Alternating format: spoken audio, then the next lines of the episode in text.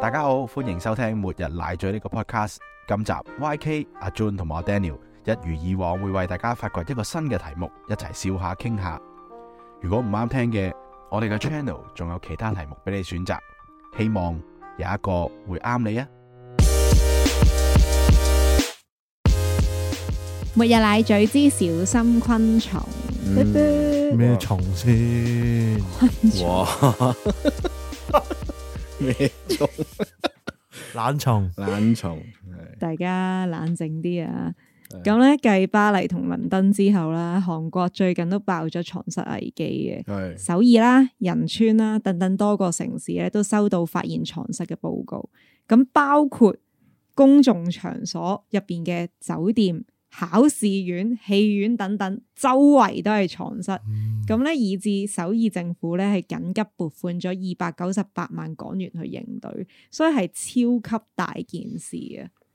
哇！但係聽個銀碼咧好抵喎，二百九啊幾萬啫喎。即係香港都買唔到一層好嘅 樓喂香港香港好多嘢做唔到，二百九啊幾萬。係喂，其實佢呢個好少錢，大佬成講緊成個旅遊業喎，係咯，佢講緊成個首爾，因為首爾應該係有差唔多接近一千萬人口噶，係係係咁咁應該要加緊應對佢哋，得二百幾萬。係係啊啊，即係因為我聽咧，好似係話有啲餐廳都有直情，係啊哇即係你翻工放工食飯嗰間餐廳都機會有，係，OK，所以係好嚴重。係啊，即係所以最近咧就打蟲蟲蟲蟲飛。誒，非常嚴峻。咁啊，即係講起呢個蟲啦，所以我就想問下大家有冇啲同昆蟲有關嘅故事可以分享下咧？有啊，直情係床蝨咯。喂，咁誒、呃不如 June 你分享不過先啦。不過係都好幾年前啦，我嗰陣時去咗外國嘅，嗯，我一走咧，跟住誒我阿媽我阿媽就同我講：喂，屋企有蟲喎、我話嗯咩蟲啊？我 話佢話係床蝨咯，開頭開頭就係覺得係床蝨，嗯，咁但係又有啲地方係揾唔到，床係揾唔到喎，跟住最後咧，原來喺啲衫度揾到。嚇，即係其實床蝨唔一定喺床嘅，因為佢最初可能喺外邊搭嚟咧嘅時候喺你啲外套啊，嗯咁有啲外套你有陣時着完唔會即刻洗噶嘛，嗯尤其係冬天啦，可能你擺一兩個禮拜或者着幾次先洗，嗯佢就喺嗰度一路跳下跳下跳去其他衫啊，嗯，誒誒 sofa 啊咁樣跳嚟上去， ，Oh God，因為你香港屋企又細啦，你其實你啲褸都係掛嚟掛去啦，係啊，怪怪，你擺你擺喺廳都好，其實同房都可以好近。啊係係咁就係咁樣而傳咗出去咯。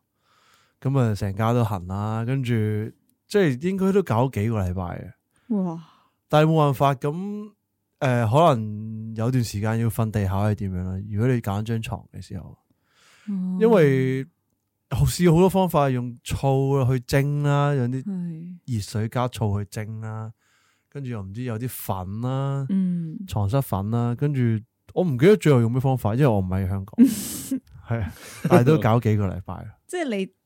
你有冇諗過會唔會係你抌低咗啲衣唔服係啊，唔喺係唔度，係唔係，跟住誒你去咗？因為最後翻嬲到係邊個？啊哦，即係唔係你個善嘅長人咁大力，係啊，唔講啦。 O K，咁床蝨呢一樣嘢其實係要幾多，即係正常要幾耐先至可以清得到嘅咧？ 係咪唔可以一哇其日實睇你隔幾時發 kill？現到咯，即係因為你啱開始，譬如你頭一兩日痕，你未必意識到係床蝨，嗯你可能覺得係咩蠓啊，或者係蚊仔、蚊枝啊，嗯各樣你痕一兩日，你未必會理啊嘛。係到你去到第三四日啦係，咁佢可能已經係繁殖咗幾代啊嘅。 Oh no，咁所以建議大家去揾上網揾下啲相咧，就睇下床蝨嗰個被咬嘅傷口係點樣， O K，嗯同埋有啲大粒嘅咧，你係肉眼都睇到嘅，哇，哦好係係，係係驚，啊。大致到好似話半毫米啊，定一一毫米，誒，你一毫你米，諗類似細粒個芝麻係啦係啦少少細係啊啦芝麻咁哇樣，係啦，半粒芝麻咁應該睇到嘅。係好啦恐怖啊真係。但係老人家嗰啲可能真係睇唔到嘅，哦，咁當然係係啊，即係佢可能又喺屋苑流連啊，周圍坐啊，咁有機會明白。咁我可唔可以揾滅蟲公司個一剔個鏟晒佢嘅咧？可以㗎。咁誒，啊相對貴啲，同埋你要執屋企啲嘢咯，哦，係嘅，同埋你你要俾人執咯，即係。嗯你唔會知嗰啲位係咪適當床蝨去去匿藏，嗯嗰啲人先知啊嘛，即係你嚟到你肯俾佢執咯，可能。同埋佢而家有啲誒滅失噴霧，聲稱係人畜無害嘅。嗯，基本上你嚟到，如果你唔係食嘢嘅話，佢就咁就噴嘅。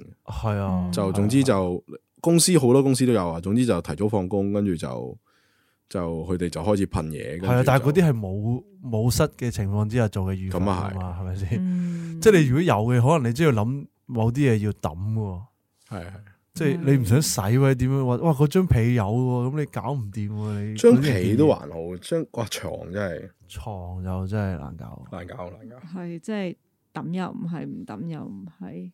你就算話清潔咗，你都會驚噶嘛，你有個陰影咁， 你想唔想瞓翻喺嗰張床上面咧？誒應該都唔係咁想啦。不不過除咗床蝨咧，木蝨先驚我，我覺得，係，因為木蝨係會令到啲家私係腐爛，哦，唔咬知爛係咬同埋空係心可能係好耐先知嘅，係哇即係唔係唔係日數嘅問題，可能係嗰幾個禮拜先知，甚至乎有啲幾個月先知。哇，好恐怖，因為到你有啲粉末飛出嚟啊，或者佢起咗個竇，嗯。你見到啲幼蟲咁樣，你先發現到咯。哦，而家講我都已經 覺得非常之唔舒服，因為咧我係一個超級驚昆蟲嘅人嚟嘅，所以我發現咧有一樣嘢我係即係我知道咗佢嘅存在之後咧，我永遠都離唔開嘅係咩咧？蚊網。哦，即係點啊？即係你咁咪需離唔要開長期開住搵我我屋瞓企覺係長期生蚊網嘅，哦即係我係唔會俾任何昆蟲有機會飛入嚟你我。咪每間房都有個獨立嘅蚊網 啊！嗱，首 先。我要有呢個 幻想。係咪唔開冷氣啊？啊，唔係冇衝開冷氣，突嘅開冷氣咪好快咁樣開咗蚊，望咗好快咁樣閂埋部窗再開冷氣咯。哦咁、哦但係係啦，我嘅每一個窗都裝蚊網嘅。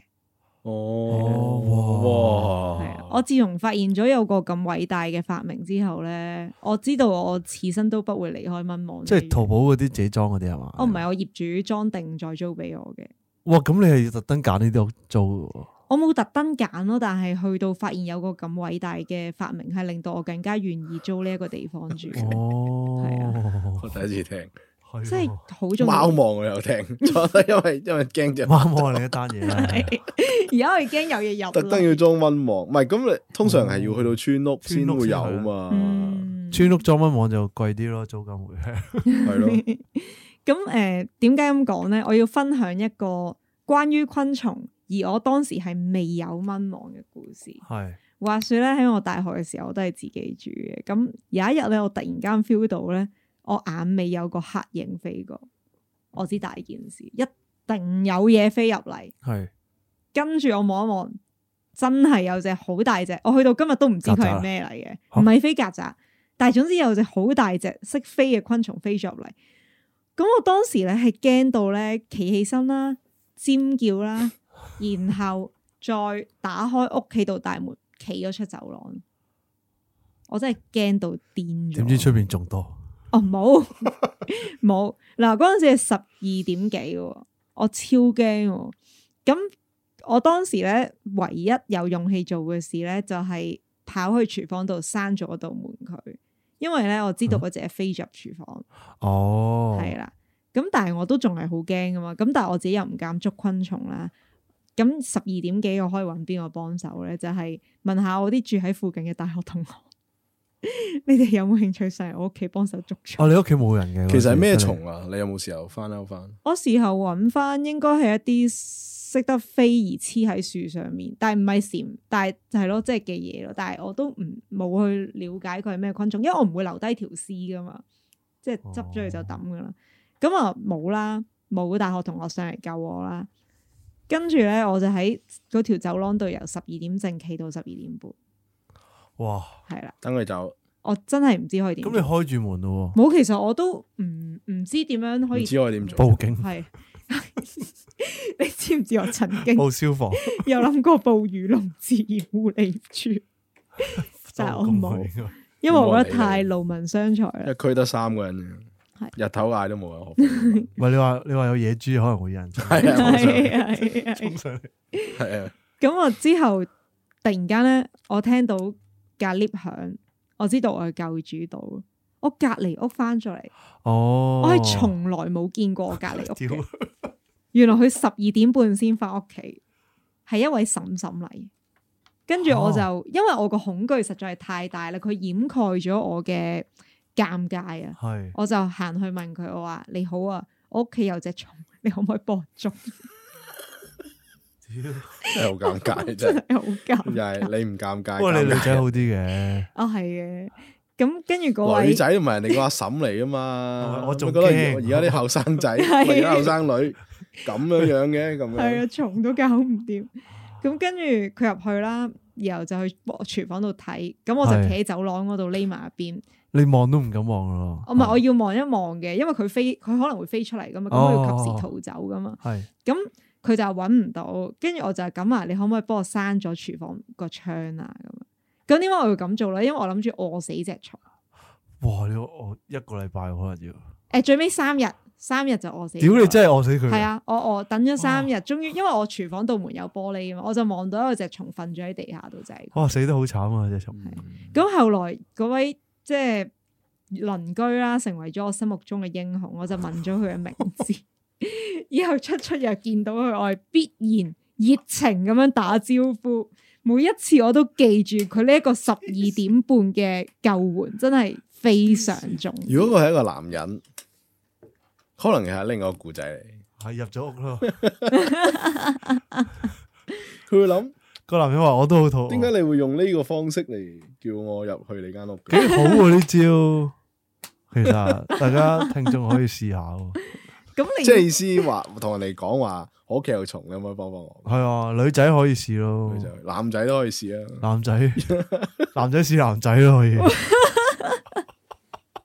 唉真係但係真係係好好彩咯，即係估唔到因為一隻蟲我就認識咗。其實你不如養啲寵物啊，唔要，因為我因為我識有啲人養貓係其實佢會捉曱甴啊，捉捉各各樣昆蟲噶，好快啊，嗯蚊都可以幫佢捉到啊。跟住又或者啲嗰啲叫咩啊？誒，四腳爬爬嗰啲咯。 No 嗰啲好勁喎，食我啊都好蟲驚四腳爬爬，你仲叫佢養，你真係 你真係玩嘢喎你。咁都咁冇辦法啊！你係啊男朋友都靠，喂，咁講咁我咪耐，靠蚊網咯，而家我發現咗呢個咁偉大嘅發明嘛。除咪可以咗蚊網之外，仲有啲咁你會咩？開門噶嘛？始終開門開窗都會，我唔會，我即係喂，咁我哋要頭，因為頭先講講由講由室開始講到蟲啊嘛。咁如果由講翻室先啦，如果我哋遇到室嘅話，應該點樣點樣面對佢哋？點樣防止佢哋？即係除咗企出走廊等一個英勇嘅師奶到嚟之 外，其實我諗係你見唔到嘅室，反而你係即係如果你有嘢，你皮膚有嘢俾人咬到紅咗，你你要揾下究竟係咩咬你咯，嗯之後你先先至諗係咪室啦。如果你確認咗係室，你就你嗰件衫你即刻除咗佢先，嗯外套啊嗰啲，咁你除咗佢包埋，跟住試嘗試攞去消毒。我諗都係咁樣，即係如果你去旅行咁不幸。係遇到，哦係都係。其實啱啱即係講起蟲有一樣嘢，我發現係冇乜用，就係、蚊網係防唔到虱，哦係啊，因為係啊跟住你身體入嚟㗎，係佢跟住身體入係啊嚟，亦都太細啦。咁所以唯一可以做就好似你咁講，先隔離，然後去消毒，又或者處理咗佢咯。係喂咁其實室你見唔到嘅話係唔驚嘅喎，诶、我諗 都係會好驚，老實講。但係我我人生冇試過，亦都唔希望有呢個機會去試啊！即係 touch wood 先，係咯，同埋室其實跳得好遠好高㗎，唉，好即係佢驚講緊跳跳到佢自己身高幾十倍啊好似哇！係啊，因為我我見過啲室喐，咁就唔係唔係人類嘅床室，而嗯係啲動物嘅貓室，我見過，嗯，咁我係我係可以見到跟住碾死佢嗰啲。 oh shit，即係啲貓毛上面咧係見得好清楚嘅，因為尤其係啲幼貓咧，啲啲毛比較幼同短嘅時候咧，嗯，咁佢、抵抗力又略弱咧，咁會比較容易會嘢，有呢啲狀況係啊。嗯但係貓就都都唔難搞，因為佢冇冇着衫噶嘛，你只要喺佢身上面用啲藥咯，嗯，明白，撳到佢。但係如果即嗯係主人見到，真係即刻帶佢睇醫生咯。如果呢啲，係如果唔係就會佢唔會惹到人類，但係佢會黐喺呢啲衫度就不斷繁殖。啊，好恐怖啊！我真嗯係唔想， 因為尤其是咧冬天嘅時候，大家都係着一啲大褸啊，係啊，又或者毛毛衫噶嘛，係啊，哇！嗰啲惹到好大件事啊！即係建強烈建議大家愛護小動物之前，亦都要保護衞生咯。同埋要檢查只貓或者狗咯。如果係新手更加要啦，係或者啱領養翻嚟嗰啲就真未係收要啊打聲十二分精神。係啊，其實養狗麻煩啲，因為你要帶出去嘛。哦，OK，你每一日都係一個有嘢上失風險嘅一個活動嚟。係啊，所以我咪話我完全唔養動物咯，哦即使我認即係好驚。好啦好啦，系啊，咁好啦，嗱，你話唔養貓唔養狗，其實避得到，但係其實我係一定會去旅行噶嘛。係咁所以我哋去旅行翻嚟又點樣避過呢啲室咧？如果即係咁多位家庭觀眾最近好不幸係要去巴黎啊、倫敦啊、首爾呢啲地方，咁你哋可以點做咧？我咧就上網 search 咗一啲建議嘅。例如誒、呃香港蟲害管理學會主席咧陳澤森咧就教咗呢個防蝨三招。第一就係咧唔好直接將行李箱帶翻屋企，咁咧即係話你去咗外國旅行啦，翻嚟香港之後咧，你就 check 下你嘅行李箱先喺誒唔哦非屋企嘅地方度，咁甚至咧係攞一啲殺蟲劑去噴噴噴噴咗佢先，尤其是車轆位啦、暗角位呢啲最嚴重、最可以藏失嘅嘢，跟住咧先至再帶翻入屋企嘅。第二啦，就係、清楚檢查你身上嘅物品啦，因為佢係好容易一黐喺你嘅衫褲鞋襪個上面嘅。咁我最近咧就有朋友喺外國翻嚟啦，佢就話咧，佢入屋之前咧就係除晒佢啲衫褲，然後放喺個膠袋度，然後再求其換一套抌得嘅衫褲先去咯。吓，佢佢不嬲都有呢個習慣定係點啊？唔係佢因為今次呢一因為呢件件事事係啦，因為佢啱啱去完一啲誒、呃重失嘅地方度翻嚟。佢太擔心啦哦。好啦，第三咧就係、檢查行李箱裡面嘅物品啦。咁咧可以鋪好一個塑膠嘅餐桌布啦，喺台面，然後咧逐一檢查呢啲物品，然後再攞去清洗收藏。千祈咧唔好做一啲我哋港女好中意做嘅嘢， 就係咧買完好多戰利品放晒擺張喺床度打係卡啦係嘛哦打卡千祈唔好啦，因為而家真係敏感時期啊，咁啊大家注意衞生啦。我仲有見到個方法咧，比較即係有好似，不過都要用啲錢，即係有啲高温蒸汽機，因為佢哋哦係過過喎九廿度係過九廿八度係可以，唔係佢應該係話過八十度佢會死嘅，不過嗰啲蒸汽機去到九廿八度咁，哦都係一個方式去去滅失，哦，即係嗰個係噴噴形式嘅蒸汽機。即係嗰啲而家嗰啲 steam 機 Steam 咁啊咁樣咁樣嘅嘢。哦，係啊，咁冇辦法之下都要用嘅，尤其是最近即係呢個床蝨肆虐，就大家小心。其實我諗香港都都可能有機會有啦，係啊，我覺得係啊，因為好多香首港爾去南係韓都好多人去係咯，嘅地方嚟嘅，嗯係，啊即係可能日本有好多旅客去首爾啦、大陸啊、香港、台灣都係。係啊，咁香港人成日去呢幾個地方旅行，啱啱呢個月又係嗰啲賞紅葉啊，即係總之秋季哦係啊11嘅月啊日嘅日子啦。係咁係同埋好似我我睇咗新聞話，而家嗰啲床蝨係變種到係唔需要冬眠，嗯，咁驚即係正常應該十二月、十一月尾入冬咧，就應該會慢慢消滅噶啦，自嗯己消滅自己。但係而家應該係似個勢係唔得咯。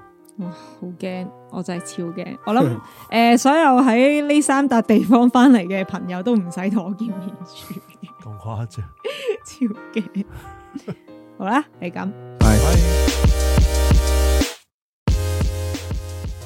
一杯酒，一杯啡，一本讀物。